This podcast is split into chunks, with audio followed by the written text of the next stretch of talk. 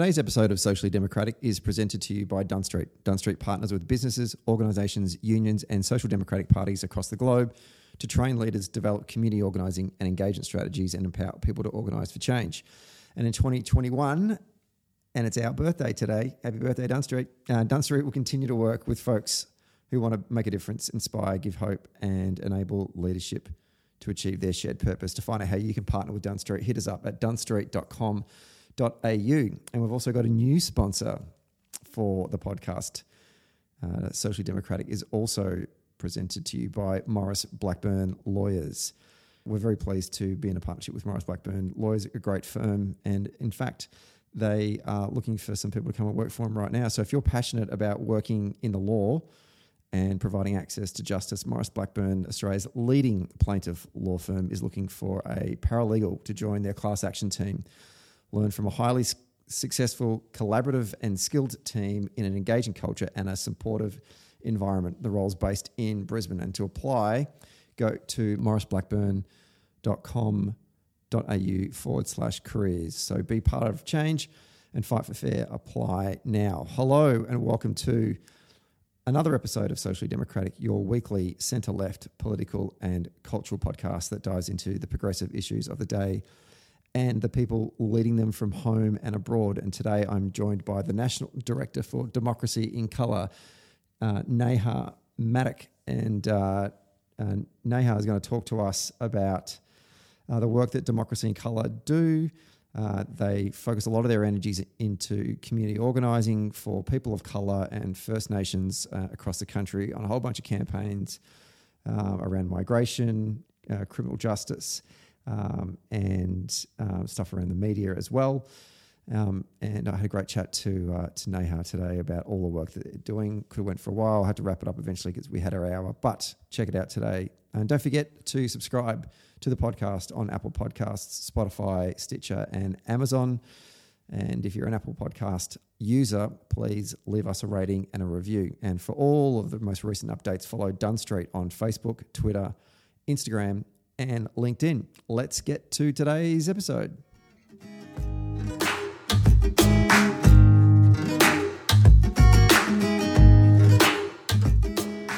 We're taping this one on a Thursday afternoon uh, on the land of the Wurundjeri people in uh, downtown Melbourne. And joining me on the line from Adelaide, and I'm going to guess that is Kaurna country from memory. That is Kaurna country, yes. Look at that. Who's been to a couple of Labor Party branch meetings in South Australia? This guy um, is the Director for Democracy in Colour, Neha Madhok. Welcome to Socially Democratic. Thank you. Long time listener, first time guest. Look, look at that. it pays off, see? Um, it does, it does. uh, now, I've actually, we've been trying to get you on the show for a while now. So it's great that you finally came on. And normally you like to do an episode where you can try and hit a sweet spot when things are popping up in the media and jump on topics. Yeah, but yeah. Democracy in Colour does a lot of good work.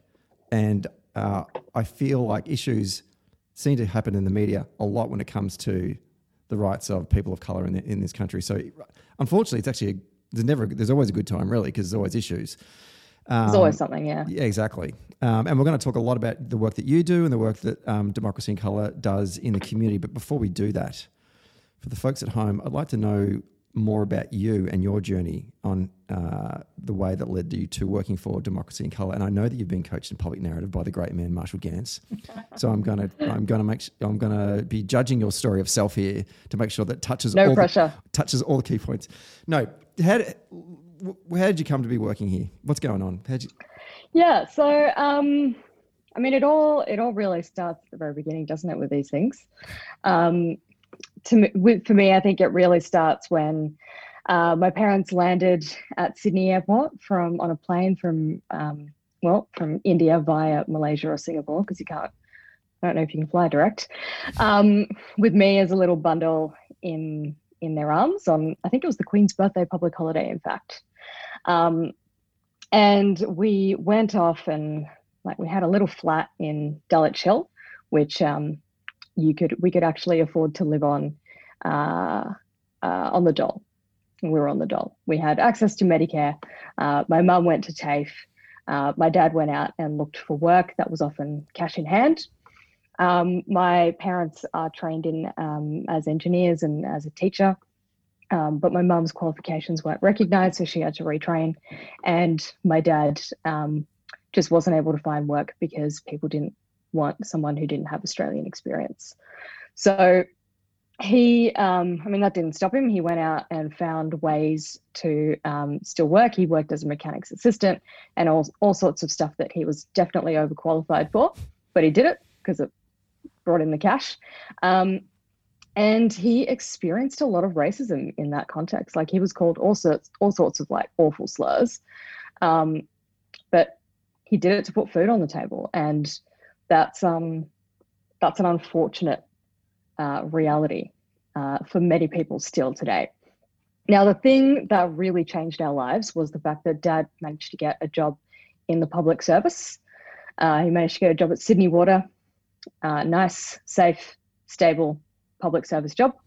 Uh, and that meant that we could buy a house, a secondhand car, uh, move out into the suburbs, um, and you know have a backyard for me to play around in. And that's all my parents wanted. I think that's what most people want, right? Um, so I grew up out in southwest Sydney in the in the suburbs of Macquarie Fields and Ingleburn, um, where we were one of the first immigrant families on our street.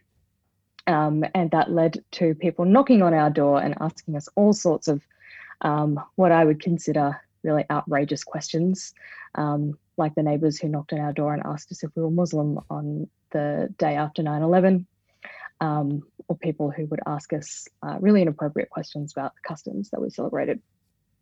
But my parents always ran with it. Um, they always saw it as an opportunity to build connection um, and to build community. And so um, they uh, they actually put a lot of work into being friendly with our neighbours, actually. But I went to the local public schools um, and I learned a lot about class and race in that time. I learnt about the way that people in public housing were treated. I saw the way that the teachers treated those kids differently. I saw how the teachers treated the Aboriginal kids differently. Um, and I saw how the teachers treated me differently. Um, and I remember thinking, even then, how unfair that was. But it wasn't until it wasn't until I remember being at home, I must have been like eight or nine years old, and this red-headed woman comes on the television. And she's shouting and you know carrying on. She's got this awful grating voice. Um, and every time she would come on the tv my parents they would kind of tense up and they would kind of like talk to each other in this like stressed way. And i couldn't really understand what they were talking about because the concepts were just beyond me. Um, but i knew that whenever she came along and then the guy with the bushy eyebrows came along things were not good. Someone was stressed. Um, and I didn't entirely understand why. And so I asked, well, what's going on? Why? What, what, what does this mean? And my mum said, we, well, we might have to go back. And I was like, what do you mean might have to go back? She said, well, we might have to go. Like in other countries, when people um, talk the way that she's talking, it means that you have to leave. And it just felt like everything changed for me in that moment. Like my heart just dropped out of my body because this was the only place I had ever known. Um, this was my home. And the thought that this like angry person on the TV could tell me what my home was and where I could go and where I belonged just made me so mad. And it made me scared. And I didn't know what I wanted to do about it, but I knew I wanted to do something. And I knew that I wouldn't let her um, or anyone else like her um, dictate that for me.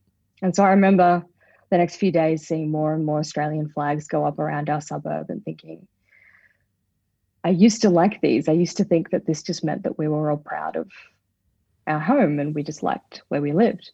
And now they felt much more sinister. And even today, I see an Australian flag and I don't think that we are we are one or that we are a united nation. I think that um, this person is who has this flag wants to cause division, and they're making a statement. And so, um, yeah, that's it's a it's a long journey from there on to um, working at Democracy in Color. But the long story short is, I went to UTS. I got involved in student politics, like I'm sure many of your li- listeners have in their uni days. So I don't need to go into too much detail about that. Um, went off and worked for unions and politicians and um, climate change organizations. But um, one thing I always felt in all of those spaces was that race was invisible to progressives. They didn't want to talk about it. Or even worse, somehow the more left wing you were, the whiter your spaces became. And I didn't understand why that was either. And so when the opportunity to um, volunteer to start up this organization came along, I just jumped because I thought this is exactly what we need. Uh, two, uh, thank you very much for sharing that. And two uh, follow up questions. Uh, one more a clarification than the question. The redhead on the hmm. television screaming and yelling. I'm assuming that was Pauline Hanson, not Rhonda. Birch, that sure is. Not Rhonda Burchmore. Uh, no. And um, and uh, the second one is, uh, I think a lot of uh, Labor Party listeners who have done door knocking will certainly uh, recognise this. Is that when you knock on a door and there is an Australian flag out the front of the house, you're sort of like, mm. Mm, this could go either way, really, couldn't it? Which is ridiculous. In fact, when about, I used to um, door knock, I would um, ask someone else to door knock those uh, those doors, especially when we were in certain electorates. It really depended on where you were. Yeah, yeah, absolutely. I mean, I'm with you on this one. I think a lot of Labor Party people broadly, or people on the left, are very sort of have similar views about the Australian flag as a symbol for mm. national identity. I, I, don't think I think a lot of us would like to see that flag changed, um, but um, it, it, it is it's ridiculous, isn't it? When um, a national symbol that we all should have some ownership over can then become a symbol for division um, which is yeah, it makes me so angry the way that the far right have like across the world taken national flags and just turned them into these fascist symbols. Mm, bizarre. All right, democracy in color. Talk us about talk to us about democracy in color. What's its purpose? Um, how did it get started? Yeah, so it started like many many things do as an idea in 2016 after we saw the rise of Trump. We saw, um, I mean, federal elections here um, that I think didn't go too well for any progressive. Uh, Brexit, the election of Modi, the election of uh, Bolsonaro. We just saw the far right and nationalism in particular, like a scary, toxic type of nationalism, taking hold across the world. And it's taking hold because neoliberalism is unsustainable. But of course, if you are um, if if your interests are in creating more wealth, you don't want working people to be fighting back. You want working people to be divided and fighting amongst themselves. So of course, they turn to the age-old um, race division tactic. And so, what we, I mean, the way that we kind of put it really is that white supremacy and capitalism are killing us. They are eroding our dignity, they're stripping us of opportunities, they're dehumanizing us. They're marginalizing people of color and then the various communities within people of color. Um, they're excluding working people and people of color from decision making. Uh, we're being denied basic services. And for those of us, particularly who have been colonized, um, there's a lot of intergenerational trauma.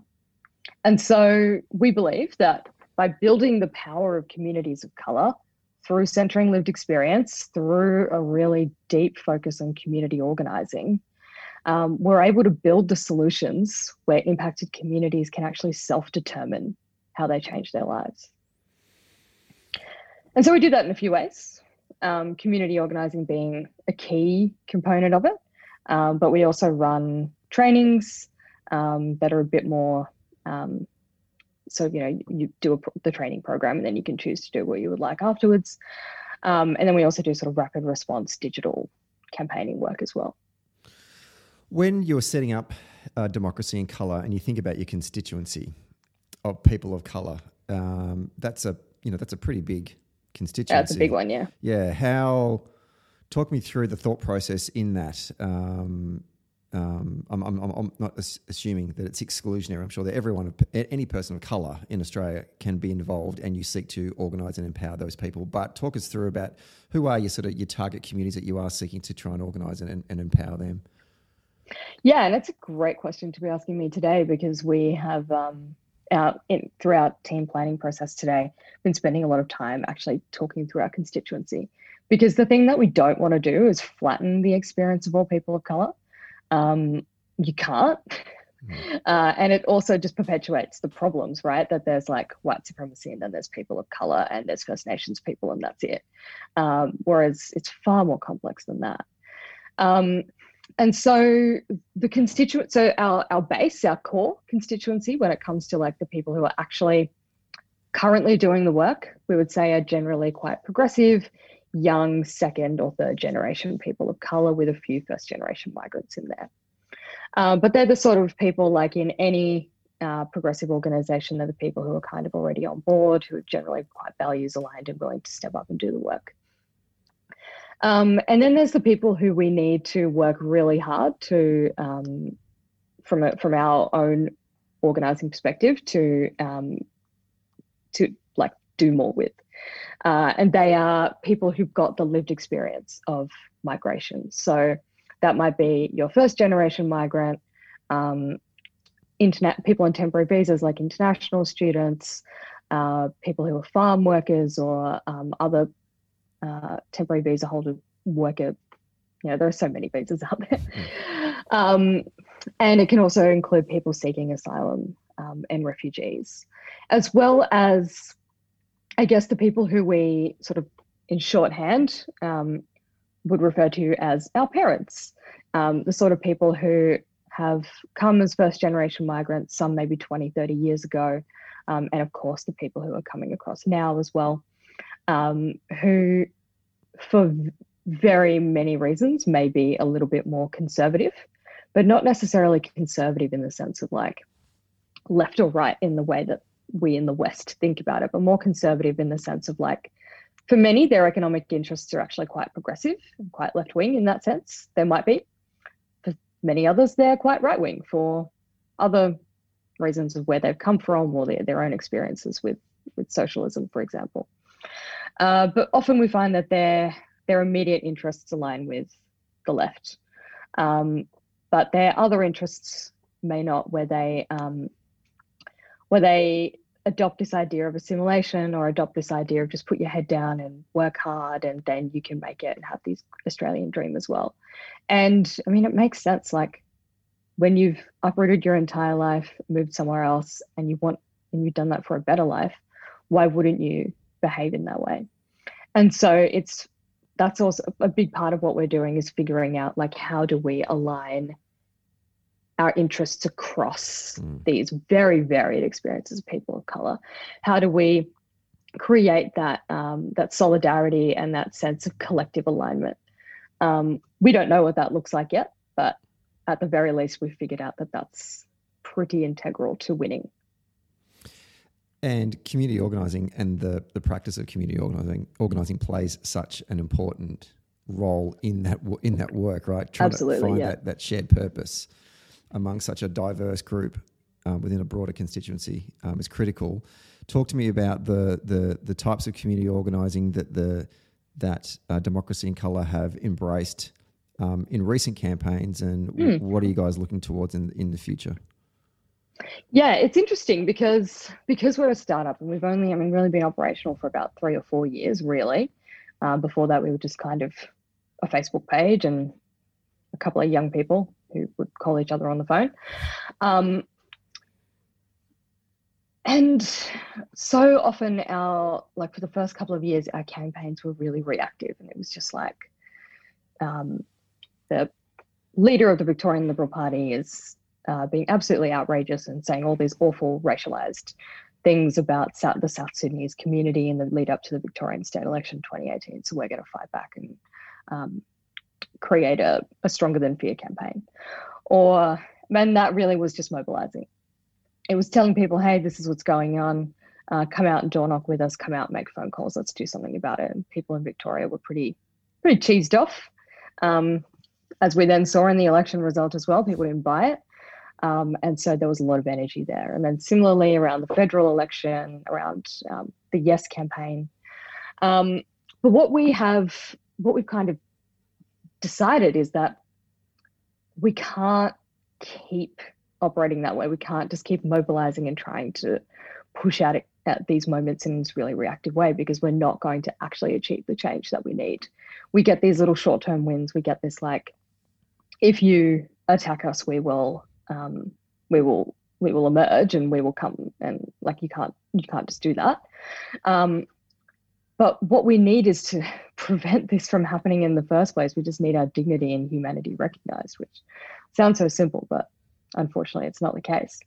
And so, what that means is that we are choosing to invest really deeply in. Um, in a decentralized community organizing style, in a way that um, that isn't about democracy in color, um, which I think is is so interesting for so many organizations to think about, right? Like, it's not important for us for um, our people in Western Sydney to be walking around in democracy in color t-shirts, but it is important for us that they are talking to us and that we are talking to them, and that together we're getting one another's needs met.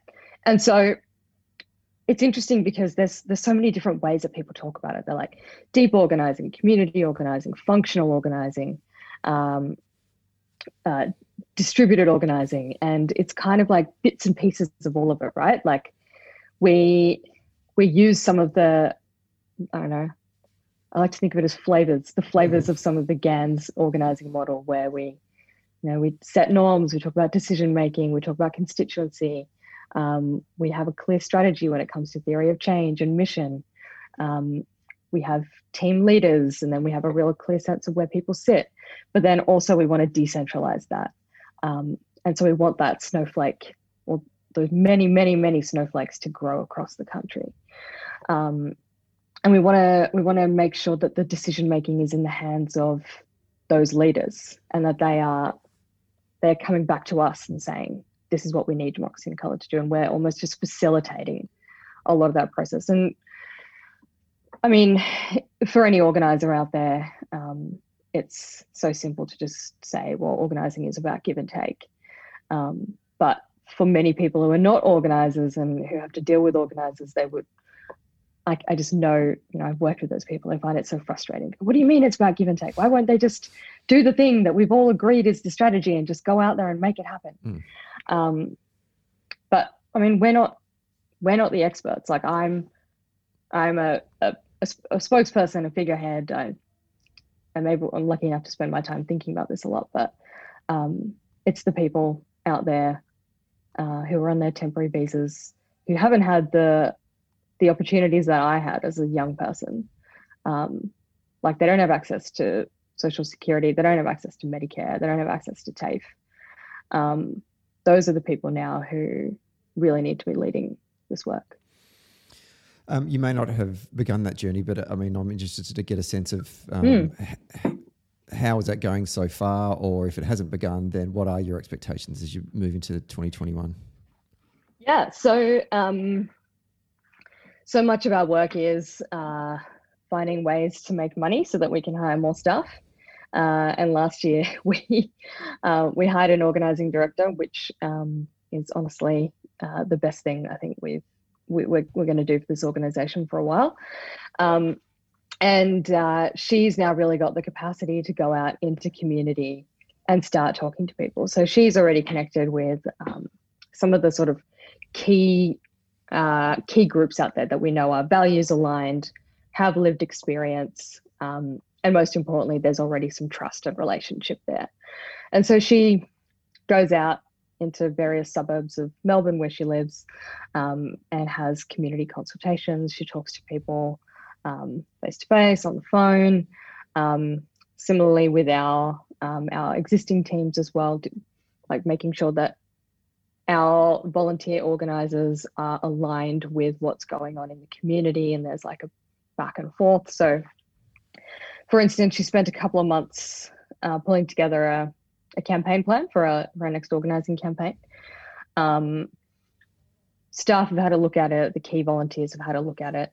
Um, and it was based on community consultation. But then uh, she took it back to the community and they were like, well, actually, these things need to change. And I actually don't agree with this and this and this and this.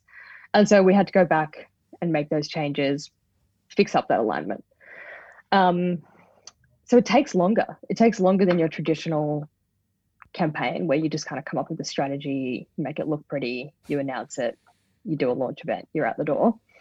Um, but by the time we do launch, we will already have established leaders, we will have established um, support out there in the community where the people who are affected by this uh, have heard about what's happening, they'll have some trust in us, um, and ideally be ready to, to hit the ground running.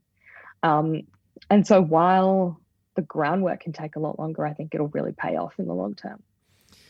That's so cool, and I, I mean, I love that uh, that point you made about you know you've developed a strategy, you take it out to the community, and they come back with feedback. I mean, you know, we have to keep on hmm. reminding mm. ourselves that strategizing is actually a verb. That means it's constantly happening. Yeah, yeah, exactly. Um, and if you don't get buy-in from your constituency into the strategy, and indeed, if it's even better if they can actually shape it themselves, then you mm. know, then they're going to do it, aren't they? They're, they're le- less exactly. likely to execute tactics that underpin that strategy if they haven't had any role in in in developing it. Exactly. There's a and that's our long term. That's our long term goal, right? Like instead of having to go out more, um, those people are actually leading the work, and those people are developing that work themselves as part of the broader democracy and color network. Mm, that's cool. The, the, I'm not quoting you here, but I'm certainly quoting some um, hmm. language off of your uh, website that I found was um, both courageous in saying this and honest. Um, but I um, I identify with it, and it's uh, I think you're talking about organising. It says our movements movements, so plural, are not powerful mm. enough. We rarely reach the scale of people we need to organise, and we have difficulty engaging, impacting communities, um, and we need to and we struggle to build real broad based constituencies. W- want to get your own personal thoughts on that? Why do you think that is?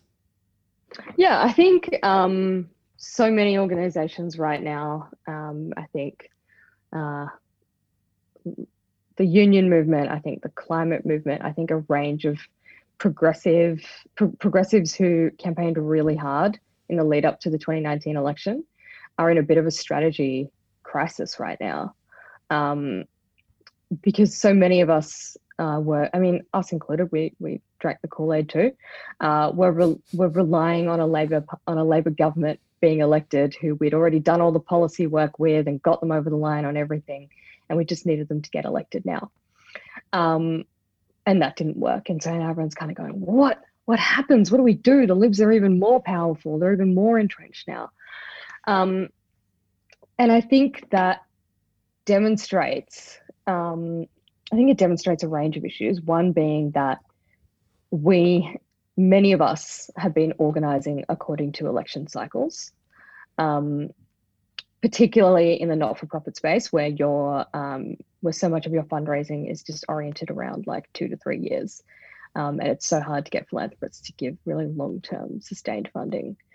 Um, this idea that elections are the way to create change as well um, where I think um, the labor movement had a real reckoning after Your Rights at Work um, and realizing that there was a lot of work that needed to be done after Kevin Rudd's election to hold them to account. Um, and I think as well, there's just a lack of, there's a sense that engaging with some of the some of the constituencies that are either fearful right now or so um, so disengaged that they don't care at all about the political process, that they are in the too hard basket. And by just putting them in the too hard basket, we're not talking to them.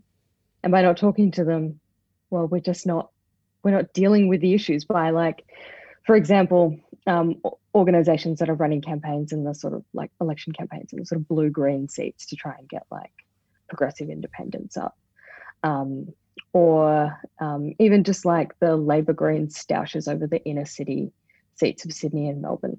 Like, I think that these are really easy ways. Um, I mean, they're important in their own ways, but I think that they're easy ways to distract ourselves from mm. actually talking to the people who are um, who are listening to people like Trump, who are listening to people like Tony Abbott and going, "Yeah, that guy's he's actually talking to me," and we need to be talking to them.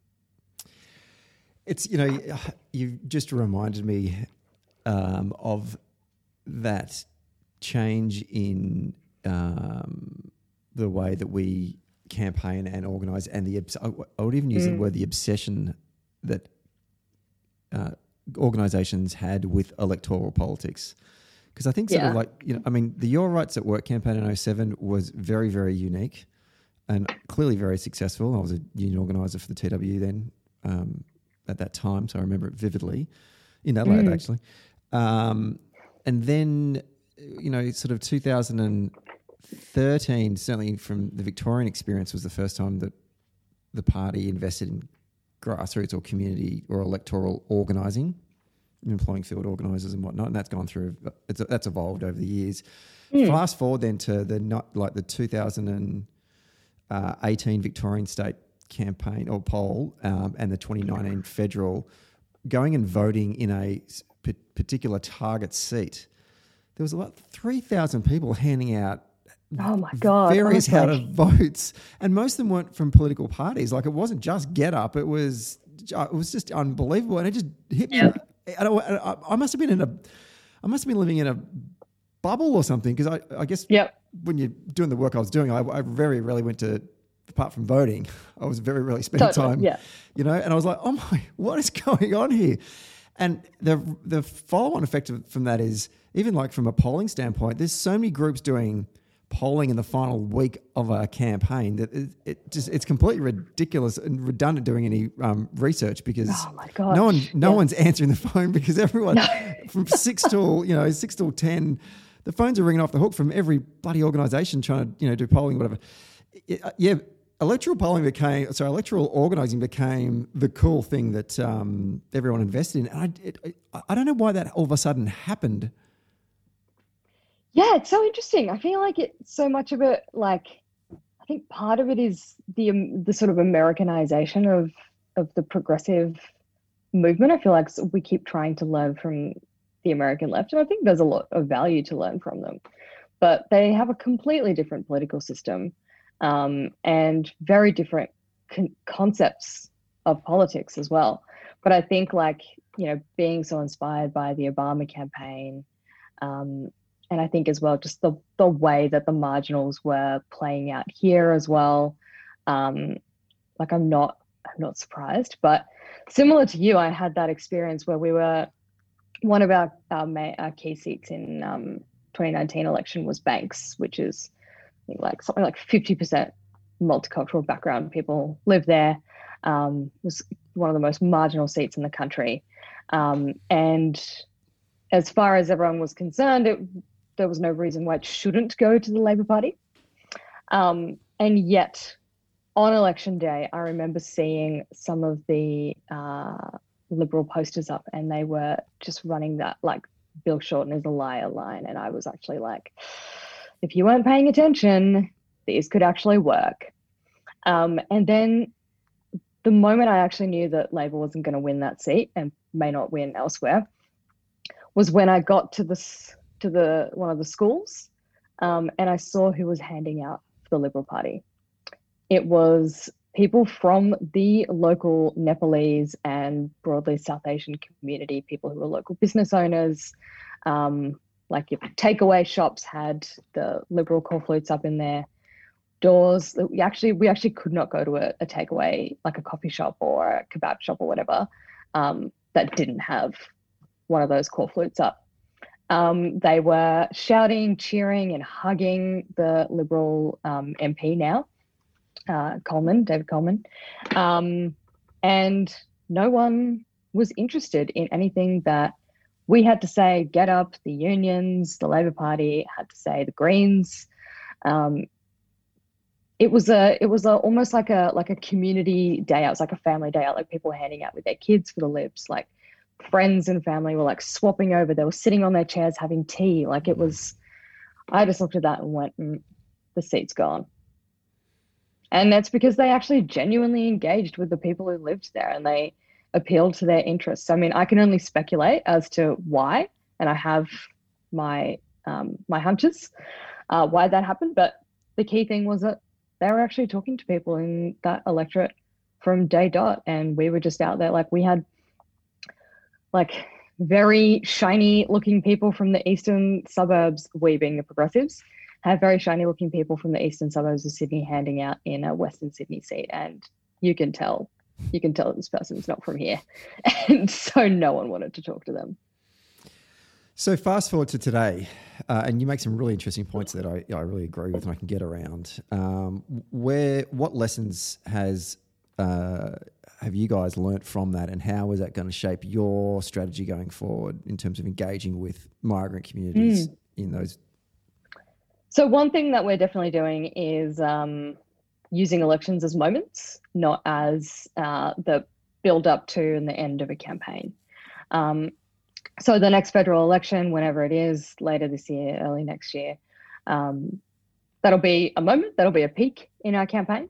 Certainly, um, we'll use it as a way to prosecute our issues and get media and do actions, whatever whatever we need to do. That's strategic at the time.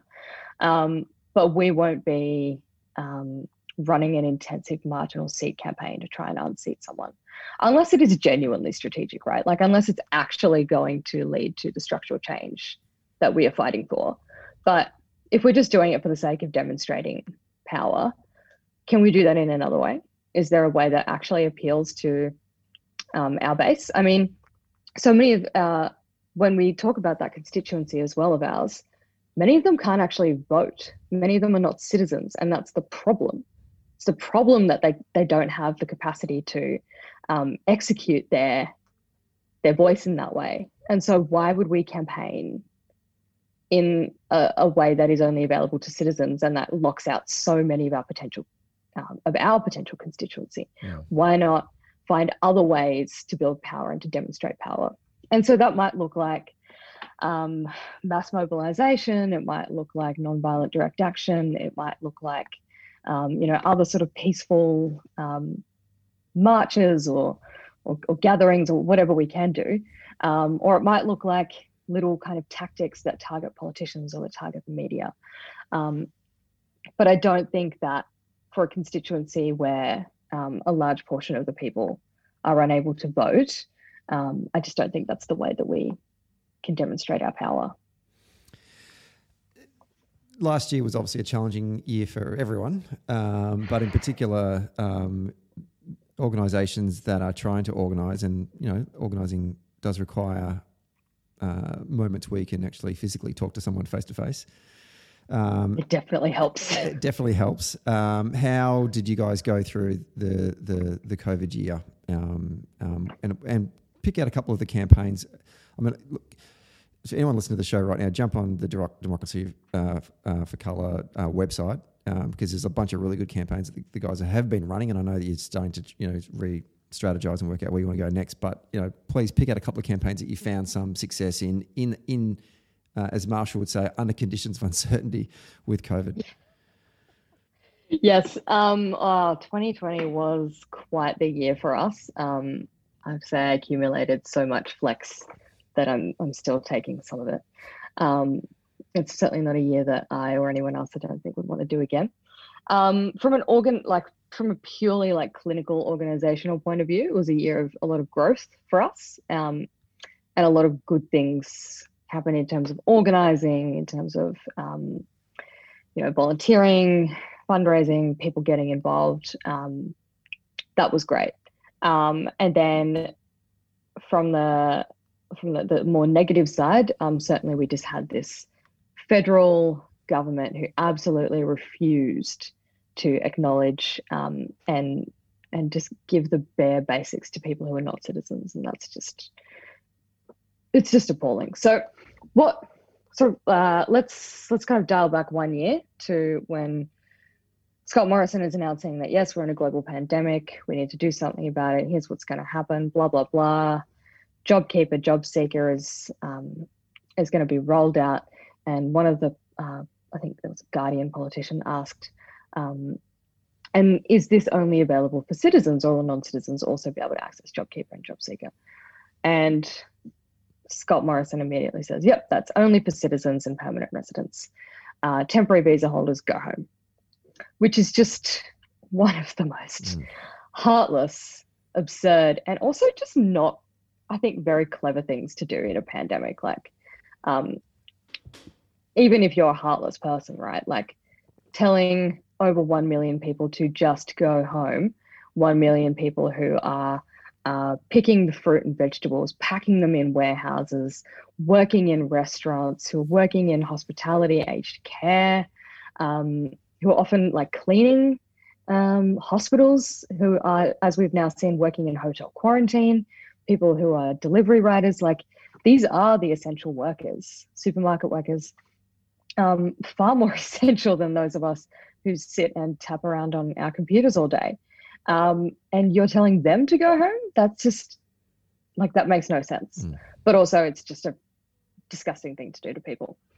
Um, and so suddenly, uh, 1 million people were left um, not knowing how they were going to pay rent, how they were going to put food on the table. Uh, because unsurprisingly, a lot of these people are paid terribly um, and are living hand to mouth. And so um, we immediately just kicked into gear and launched a bunch of rapid response campaigns. And the 2020 was the year of rapid response for us. We thought it would be the year where we finally got proactive in our campaigning um, and could really start doing some deep organizing. And instead, all we did was uh, jump up and down. Sometimes you just have to. Um, and so we, I mean, but the good thing for us was that we had established some of our structures, some of our teams so that we could bring people in. Uh, we even created new teams on the fly and just let them run and just let them do their thing. And now they're some of our best, like most proactive teams. That's great. Um, so we had uh, a sort of a, a, campaign to get JobKeeper and JobSeeker to the one million people who were left out. Um, it was both run. It was run on a federal level, a state level, and a council level. Uh, we managed to get almost every state to agree to some level of subsidy so that people were getting some level of essential service. And it's not just us, this is a coalition of um, groups across across the country. And I think that as well, those like existing relationships were so important because we'd all just jump on Zoom, um, have a chat, make those decisions together, and then go away and make it happen. Um, we got a whole bunch of councils, again, based on existing relationships, councils who had already agreed to um, do a lot of support work with refugees and people seeking asylum. The welcoming councils is what they were called with Welcoming Australia. Um, again, they were some of the first to sign up for council-led subsidies, but the Libs federally were almost impossible to shift. Managed to get Labor Party across the line as well, um, except uh, unfortunately not as much. Um, know, there, there, were some key moments where they where they could have done more, and hopefully, as we grow our power, we can make make sure that that does happen. Um, and it's all it was also the year of um, hate speech in the media being absolute like just absolutely setting itself on fire. Like we have three key areas that we work on. They are um, hate speech in the media criminal justice and migration with dignity. So um, that sort of first area of things that i talked about would come under migration with dignity. Now the second area is um, our hate is not news campaign um, and it's one where we believe that fundamentally, like ultimately, we need to target the Murdoch media as the um, the reason why we have so much hate speech, why we have so much, uh, why we have these culture wars, why we have so much negativity in the media and disinformation. Um, and of course, that was the that was the set of newspapers who put out some of the worst, um, the worst just scare fear mongering out there. I mean, we call it sort of corona racism. So there was the stuff that was targeting people of Asian background, um, and a lot of like grassroots activism popped up around that, which we um, joined. Uh, our other national director is of East Asian background, and so he did a lot of work there. Um, and then the other set of work was around what media commentators were saying. So we had um, I mean, we've been trying to get Pauline Hanson, uh, who we all know now I have a personal vendetta with, as does every other person of color in this country. Um, we've been trying to get her off the Today Show for a couple of years. And like any other campaign, sometimes your moment just comes and you've just got to be ready for it. And we were ready. We had pushed out a heap of stuff on socials. We'd had this huge petition going. Um, and when she came out and said something outrageous about those people who were trapped in public housing towers, um, that was that moment where she just, she was off, she was gone, and we won. Um, same with Sam Newman. It was just, he decided to get a footy show contract just around that time that Black Lives Matter was really taking off and everyone was talking about um, race.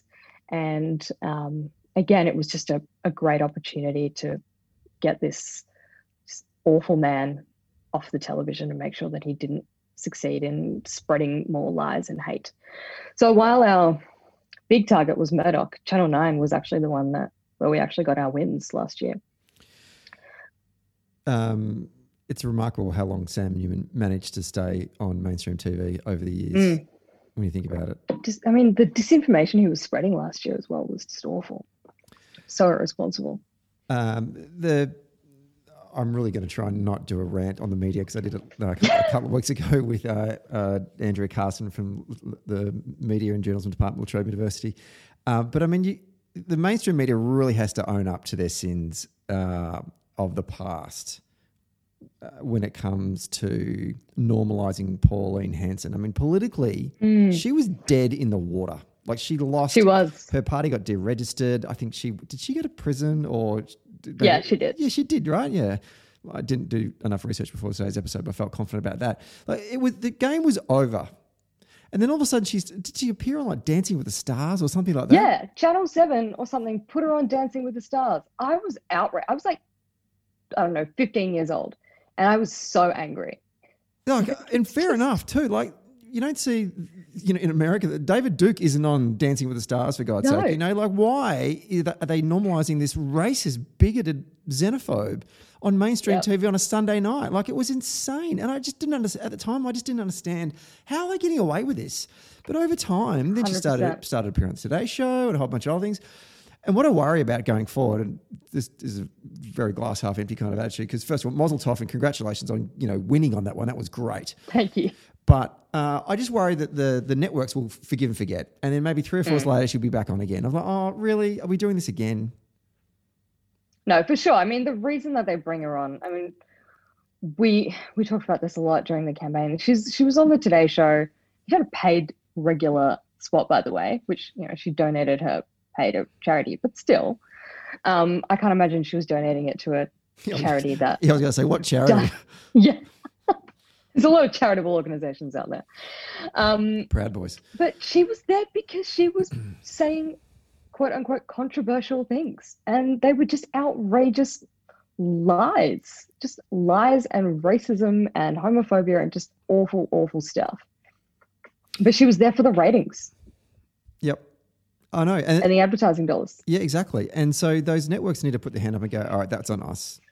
You know, yeah, that's on us. It's just like during the, um, I mean, the, there is power in media. Obviously, that we know that. I sound like an idiot saying that, but during the the second lockdown in Victoria, when all those protests were happening, um, I think ironically at the Shrine of Remembrance, um, where all the sort of this coalition of right wing nut jobs, QAnons, oh, anti vaxxers, yeah. and I don't know what else were getting together, Channel 7 and Channel 9, they were right in there with their cameras and showing yeah. this every night. I'm like, these people are insane. Like, you wouldn't normally do this. these people do exist. We know there's, you know, crazy people out there, right? If you've stood on a bloody polling booth on election day, you know that for sure. You've met them. Yeah. But you don't give them a frigging platform on nightly news at six o'clock every night. And they were doing it every night because it's ratings. It looks great because people saying yeah. batshit crazy things. And I was like, here we go again. I mean, this is, it's a, it's a different issue. It's not racism, well, I'm sure they were racist, but they weren't. They were making an argument against lockdowns and our freedom, all kind of crap. But it's still, they were giving these people a platform, and that's the problem because yeah. it eventually gets yeah. out of hand. Yeah, and we like. I'm sure anyone listening to this who's tried to organise some sort of a action in mm. Sydney or Melbourne, imagine trying to get a camera, just any camera, to that, yeah. and get get that on the on the TV that night. It's impossible. Yeah, exactly. All right. Um, before we wrap up, is there anything else you want to talk about?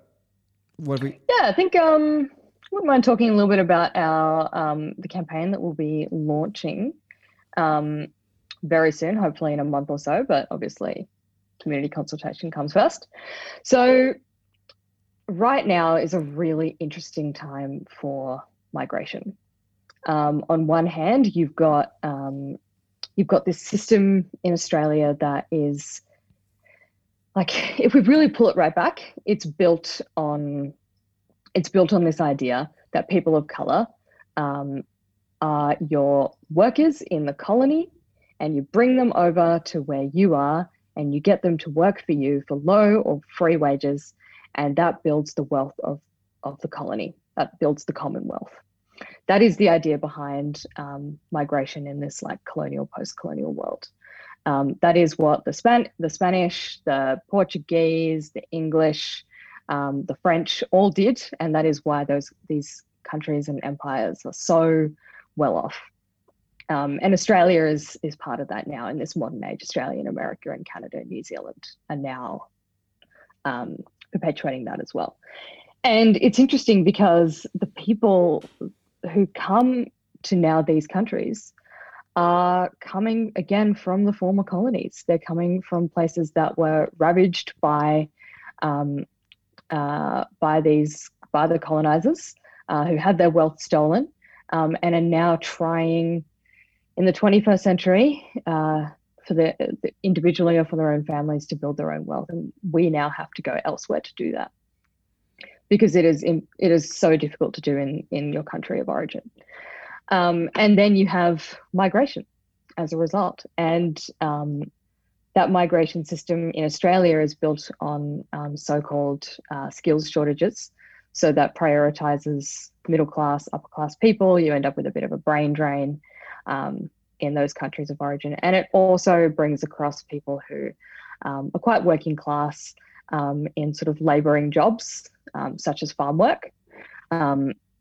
Uh, again, in a way that devalues that work. It devalues the skill, the the great difficulty involved in that work, um, and that's seen in the way that those workers, compared to your more middle class like doctors and scientists who are brought over, but those workers have their passports stolen or sorry held by their um, employer and they're forced to live in sort of substandard housing.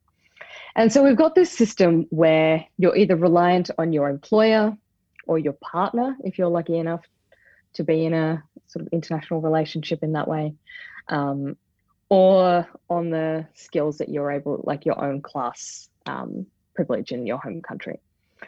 Um, and then once you get here, that's not that's not the end of it. You're forced into this temporary visa system. The one that uh, my parents came under, sort of a, the, the Keating government's system, and that was much simpler, much fairer.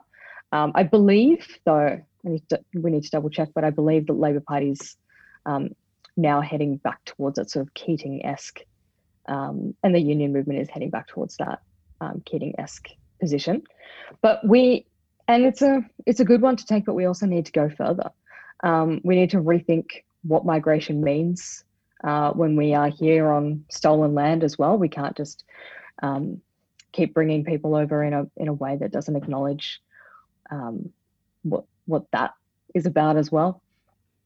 Um, but but like fundamentally, we need a migration system that is about self determination. It's about um, dignity. It's about uh, people being able to um, have their needs met and live live that life. Live that life where you've got your car, your backyard, a house of your own, stable job. You can raise your children if that's what you choose to do. But it's just that it's that that level of of, of simplicity of just a such a simple life that so that so many people want. And when you're a citizen you're middle class even lower lower middle class that is almost guaranteed or you at least feel like it's within reach. But when you are a new migrant you have to work 20 times harder to get that um, and then there's that whole narrative about um, about uh, just put your head down and work hard. Just work hard, assimilate, um, make it happen.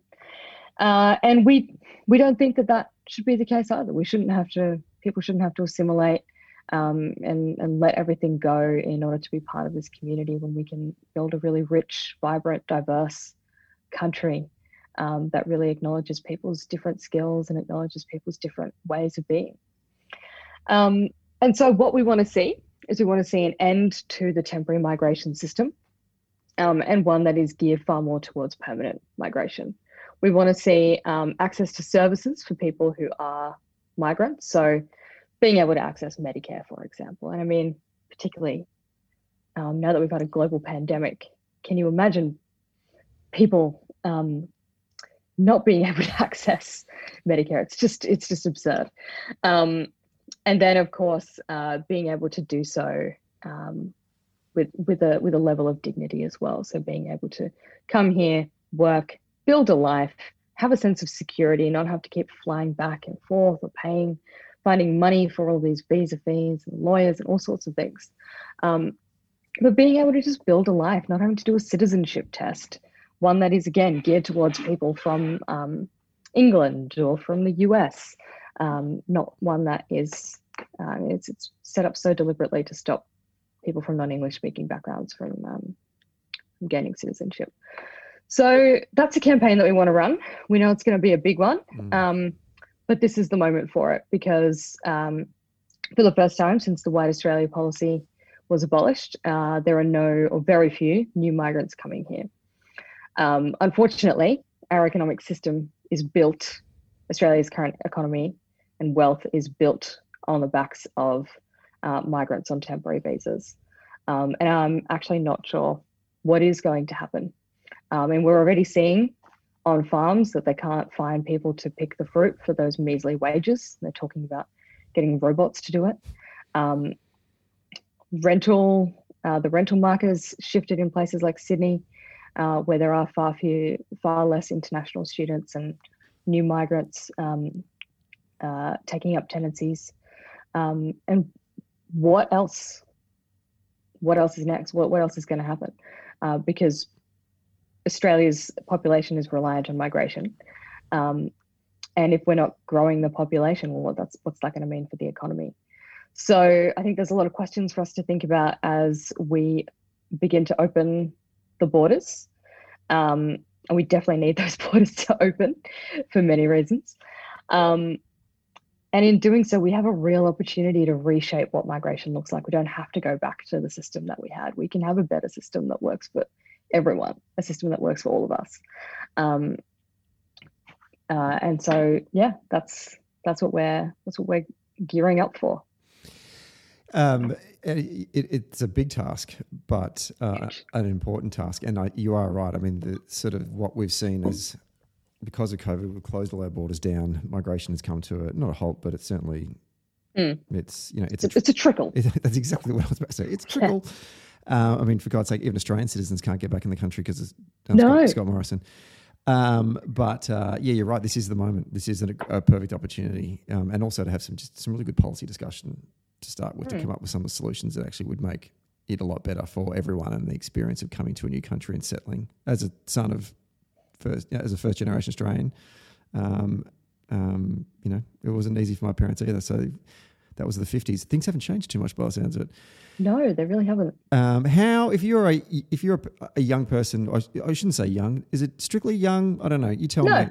Yes, if you're a person of color no, living in Australia and you want to get involved in democracy in color, how do you go about it? So there are a few different things that you can do.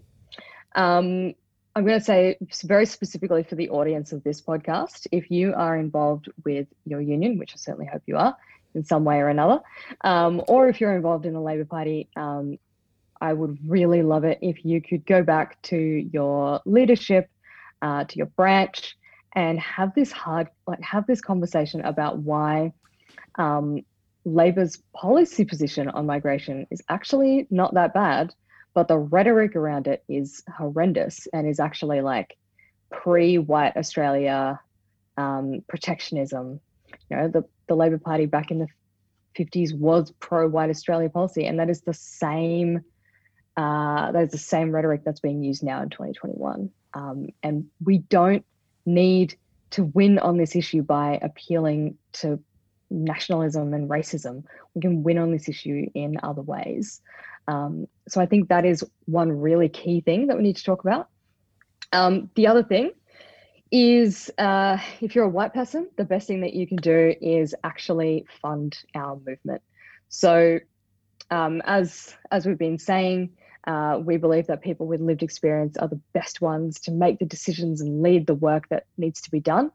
Um, but to do that, we need to resource it. And like I was saying before, we've just been able to hire an organizing director. And so she's been able to lead on so much of this work. We know that we could do so much more um, if we had infrastructure like that. We're only a staff of three at the moment. Um, and if we could be a staff of five or six, just imagine what we could do for racial justice in this country. Um, so you can join our solidarity program. Simply go to our website and look for solidarity program, uh, $30 a month. Uh, and you get access to resources, regular trainings, um, and be part of a Facebook group where you can share. And it's like a safe space for, for white people to talk to each other about um, questions that you think might be silly or might be offensive. Like that's a place to talk to each other and, and have those discussions. Um, the other thing you can do is keep an eye out for uh, when we have sort of call outs for bigger mobilizations. We're inviting people along to rallies and things like that. That's sort of open to everyone. Um, and then if you're a person of color or First Nations person, um, get involved in the campaigns that we're running. We've got a migration campaign that I was just talking about. And then we've got some other sort of cool stuff that we do, like our action team are putting together zines and um, kind of getting involved in some arts and culture stuff as well. So there's plenty to do, uh, and you can sign up via our website, um, which will put you onto our mailing list. Excellent. What's the um? Well, drop the um the uh, email so email the uh, website into the bio for today's episode. But just uh, ver- verbally, what's what's the um what's your web address? Yeah, go to democracyincolor.org. Um, and you can find us on Instagram and Facebook and Twitter. Nice one. Uh, Neha, it was wonderful to have you on the show. You're a talent. Uh, we wish you the best of luck um, with the uh, the um, campaigns that you guys are going to embark on in 2021, um, and we hope to have you back on soon. Thank you. It's a real pleasure being here.